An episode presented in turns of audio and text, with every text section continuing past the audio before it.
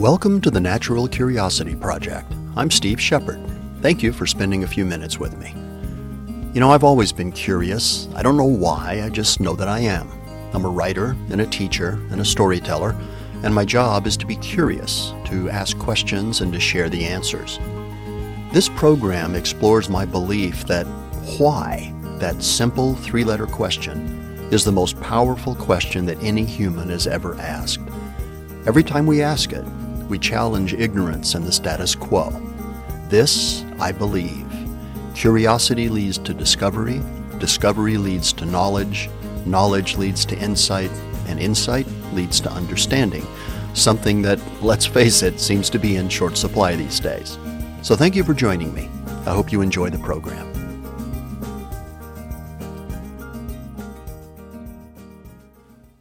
When we moved to Vermont from Northern California in 1991, no culture shock there at all, by the way, we didn't know much about the state that was to become our new home. We knew that it was somewhere up in the Northeast, and in the spirit of full transparency, I had to look at a map to figure out which state was New Hampshire and which one was Vermont.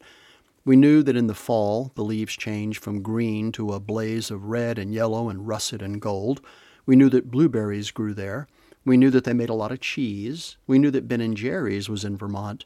And we knew that the state produced maple syrup.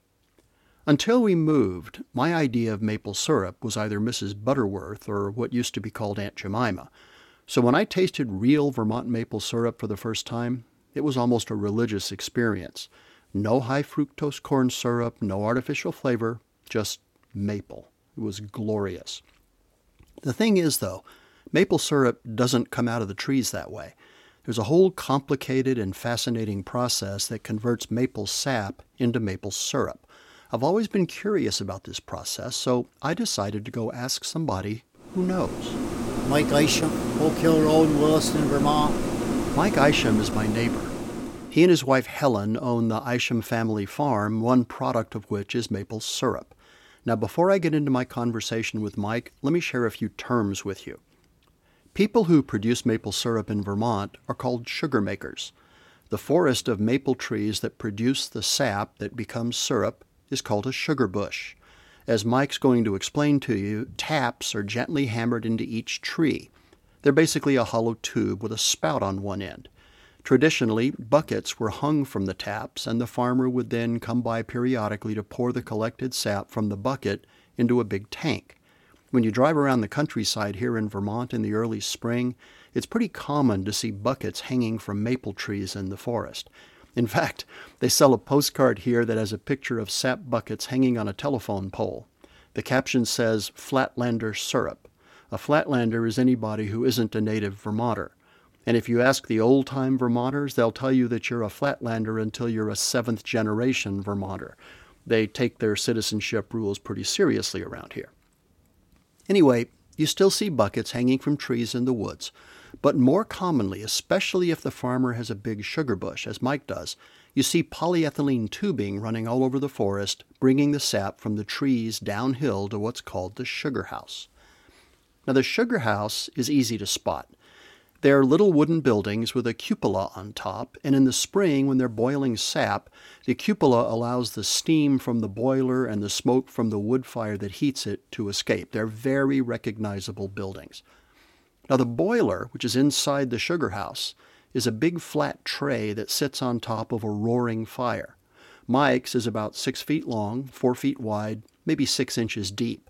The sap makes its way from the trees to the sugar house where it's collected in a huge tank. The sap is clear, kind of like water, and it only vaguely tastes of maple.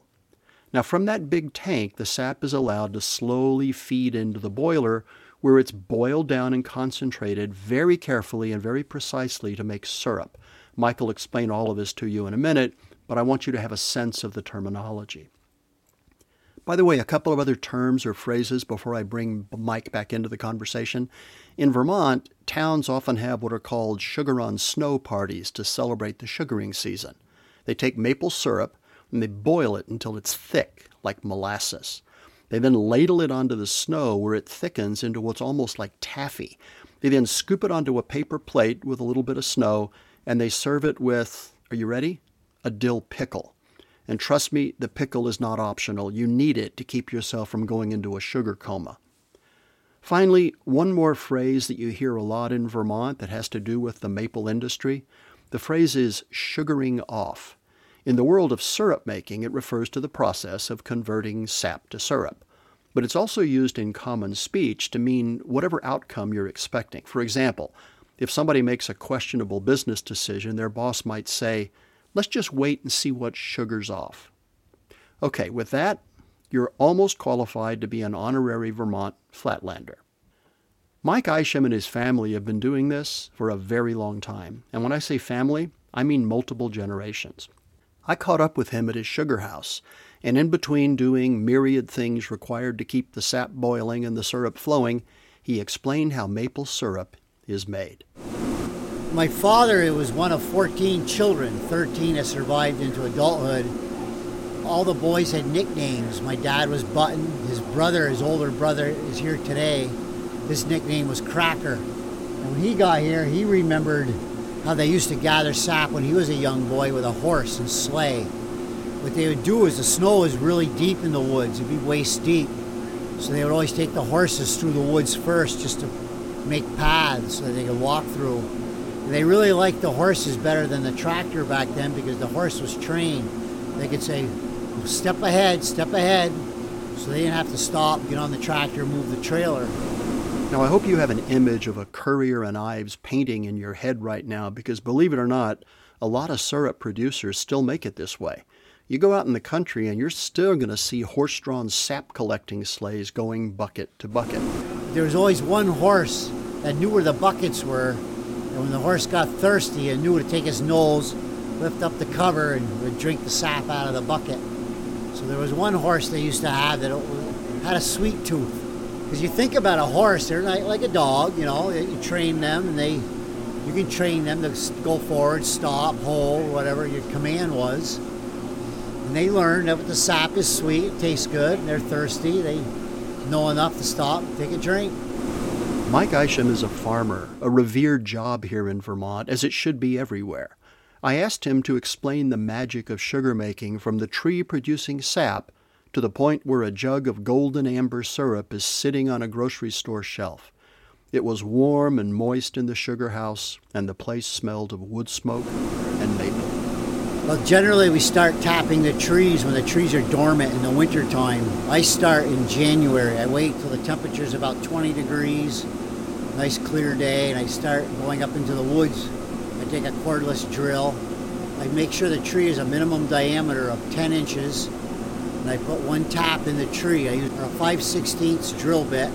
I drill it about an inch and a quarter into the tree. And then I use a, a rubber mallet and I just tap the, the spout into the tree. I can tell when it's seated by the sound. I go by the sound. And if a tree is over 20 inches in diameter, I can put two holes in it. Some sugar makers today, they're actually starting in December tapping trees because the climate has changed. I had a friend this past year started 1st of December. He made syrup the middle of December when we had a warm spell. So the, the climate is changing, the trees are changing. Usually, most years, you're in the woods working in the beginning. It's you're in you're in waist deep snow, so you're wearing snowshoes. You have to be careful when you tap in snowshoes because when you reach up and tap a tree, you might not be able to reach a spout. In the spring, when it's time to take the spout out, as soon as we're done with maple sugaring by the middle of April, it's important to get the spouts out of the tree as quickly as possible. The tree will heal the, the, the wound. The tree will heal this hole. The next year, you won't. You'll, you'll just see a mark in the bark where the hole was. So usually, sugaring season is primarily the month of March. Years ago, my father he didn't start tapping trees until town meeting day, the first week of March but, but now we're getting earlier and earlier runs, earlier and earlier seasons. This year we got back late, so we didn't we weren't ready until the end of February. Last year was a short season; it didn't start until like March 12th, and it was done by the end of March. Maple sugaring is a very short season. It's all up to Mother Nature. We need cold nights. We need warm days. The trees are deciduous trees, maple trees. They have no leaves.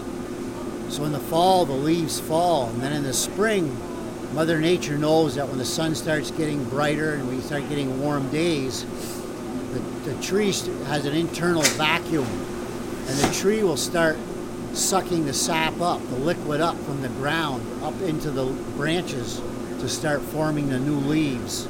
So it's like the lifeblood of the tree. The sap only runs when the tree is making new leaves. So once the buds come out on the trees, the tree's all done and the sap flow stops. It might flow anywhere from 10 to 15 times a season on average. Right now we're in a spell where we've had several warm days in a row, the sap will stop flowing. Even under ideal conditions, several days in a row, the sap, the flow declines. What we need right now, you know, towards the end of March is a good week, a hard, cold winter. Another foot of snow, some ice. We need some more moisture. The trees won't start running in the spring, even with warm weather, if there's a good snow base on the ground. They won't start to run until the snow actually melts from the base of the tree. That's how we know that the, the trees are ready to run. We watch the base of the tree. If the snow is banked up against the tree, the tree is still too cold. One thing I was curious about was why it doesn't hurt the trees to remove so much sap. To ensure the health of the tree, the tree has to be a minimum of 10 inches in diameter we're only using a 5 16 hole and it's only going in about an inch and a quarter. So we're only, it's like dr- giving blood. You know, we all give blood. It's an important thing to do. It doesn't harm our body. And it's the same with a tree. You know, being a sugar maker and a farmer, you don't, you don't want to harm your trees doing this. It's very important to follow the guidelines of that. We're only taking a less than 10% of the tree's total sap. I think it's 68%. My next question was about the actual harvest. I asked Mike how it's done. In the old days, they used a half inch diameter metal spout. Today, we're using a plastic spout that's 5 16 diameter. Then we connect that to miles of polyethylene tubing. And that goes in, and it all flows downhill to the sugar house, and we also use vacuum when we set it up in the woods, we go through first and we look at the lay of the land. We find out the low spots, the high spots. We run a high tension wire through the woods. And then we attach usually a three quarter inch to one inch main line to it with these stainless steel twist ties. And then we look at the trees and we, we plan. We, it has to be all planned in advance. We plan on our what we call a lateral line, which goes from the main line to the furthest tree, to be a maximum of 100 feet. And on each lateral line, we try to put a maximum of four to five taps on it. So I average just over two taps per lateral line. And all these lines have to be tight and they all have to be walked regularly because of damage by wind, windstorms, branches come down, trees are always coming down. Squirrels are chewing on them. Squirrels are a nemesis of, of a sugar maker.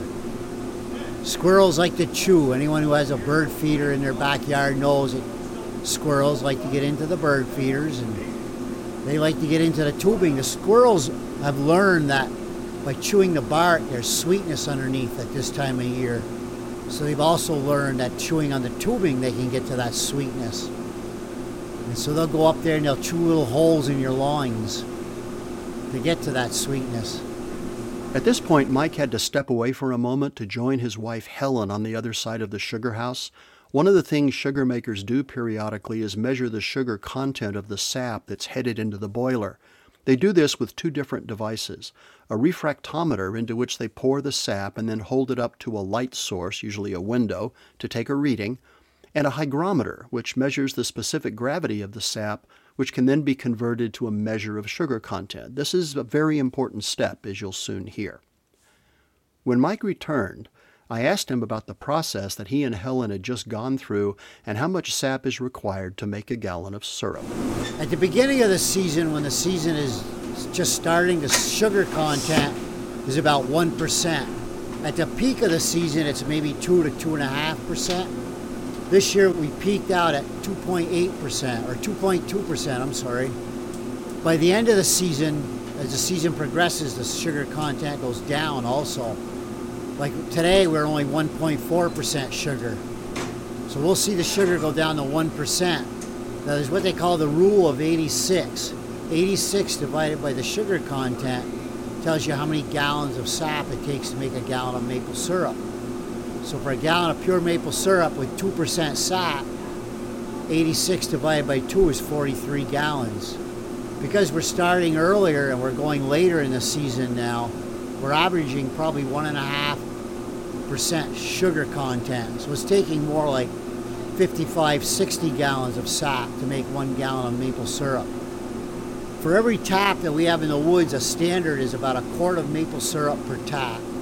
Every time the sap runs, when the conditions are ideal, we get anywhere from one gallon to five gallons of sap. And it'll be anywhere from 1% to 2.5% sugar. Trees that are out in the open, sometimes we'll get maybe 3, 3.5% sap. But on standard, 2% sap is pretty good sap. And how much syrup does he produce? Well, with 1,600 taps, if I, a good year, a quart per tap, I make about 400 gallons of maple syrup. And I boil it on a, a an evaporator that's all stainless steel. These are uh, limited productions. They're all TIG welded, it's all stainless steel. They're very efficient machines. But I noticed that he burns wood to heat the boiler. Yes, we believe that wood fired maple syrup has better flavor than the oil or gas fired propane maple syrup. We do it the old fashioned way. What sugar makers do today is we also have what they call reverse osmosis machines. Now, the big commercial units, they go at least 15 to 20% sugar.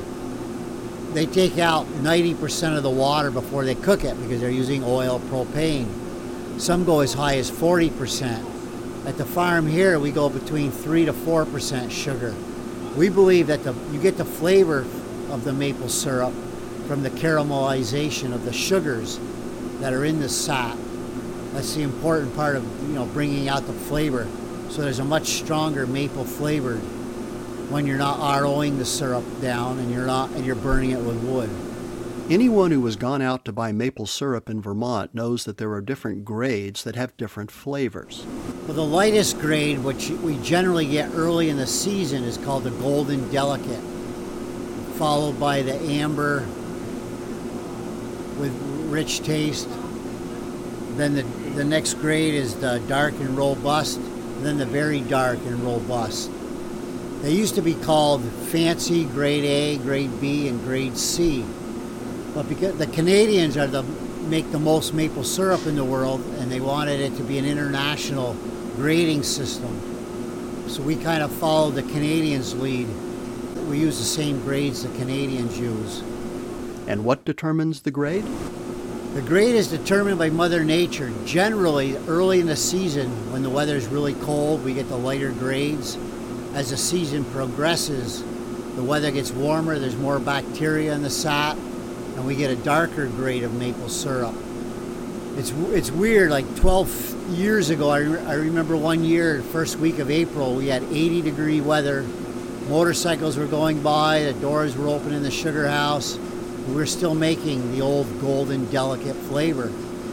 But now we're seeing less and less every year of that golden delicate flavor. Last year, I don't know of anyone in the state of Vermont that made any of that golden delicate flavor you know, it's up to the trees, it's up to Mother Nature. And the most highly demanded grade? I believe that the golden delicate and the and the medium amber are more popular. Today, a lot of people that have never had pure maple syrup are being introduced to it. They're used to the darker, the sweeter syrup, so they like the darker syrup. We find that the dark amber with robust flavor is becoming more and more popular. And then at the end of the season, we, you know, as the trees start to bud, the last syrup that we make, we used to call it a grade C. They now call it the very dark, very strong flavor. That's a good cooking syrup. It's become very popular for cooking and food products. They're finding new markets for it. They're adding it to barbecue sauce and other products that need that maple flavor. Maple syrup is big business. But just how big? Last year, 2021, Vermont produced 1.5 million gallons of maple syrup. I believe 2020 we produced just over 2 million gallons. Quebec last year produced 11 million gallons of maple syrup. So Quebec is the largest producer of maple syrup. I believe that will become stronger and stronger as the climate is changing. We see ticks up here in Vermont in the woods now. We see insects that we never saw before, invasive insects. As the climate changes, the, the, the, the belt is moving further and further north. Last year, for example, New York made 650,000 gallons of maple syrup.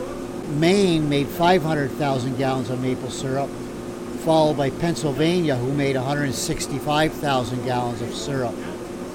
There is some maple syrup made in Ohio and Michigan, but less than 100,000 gallons.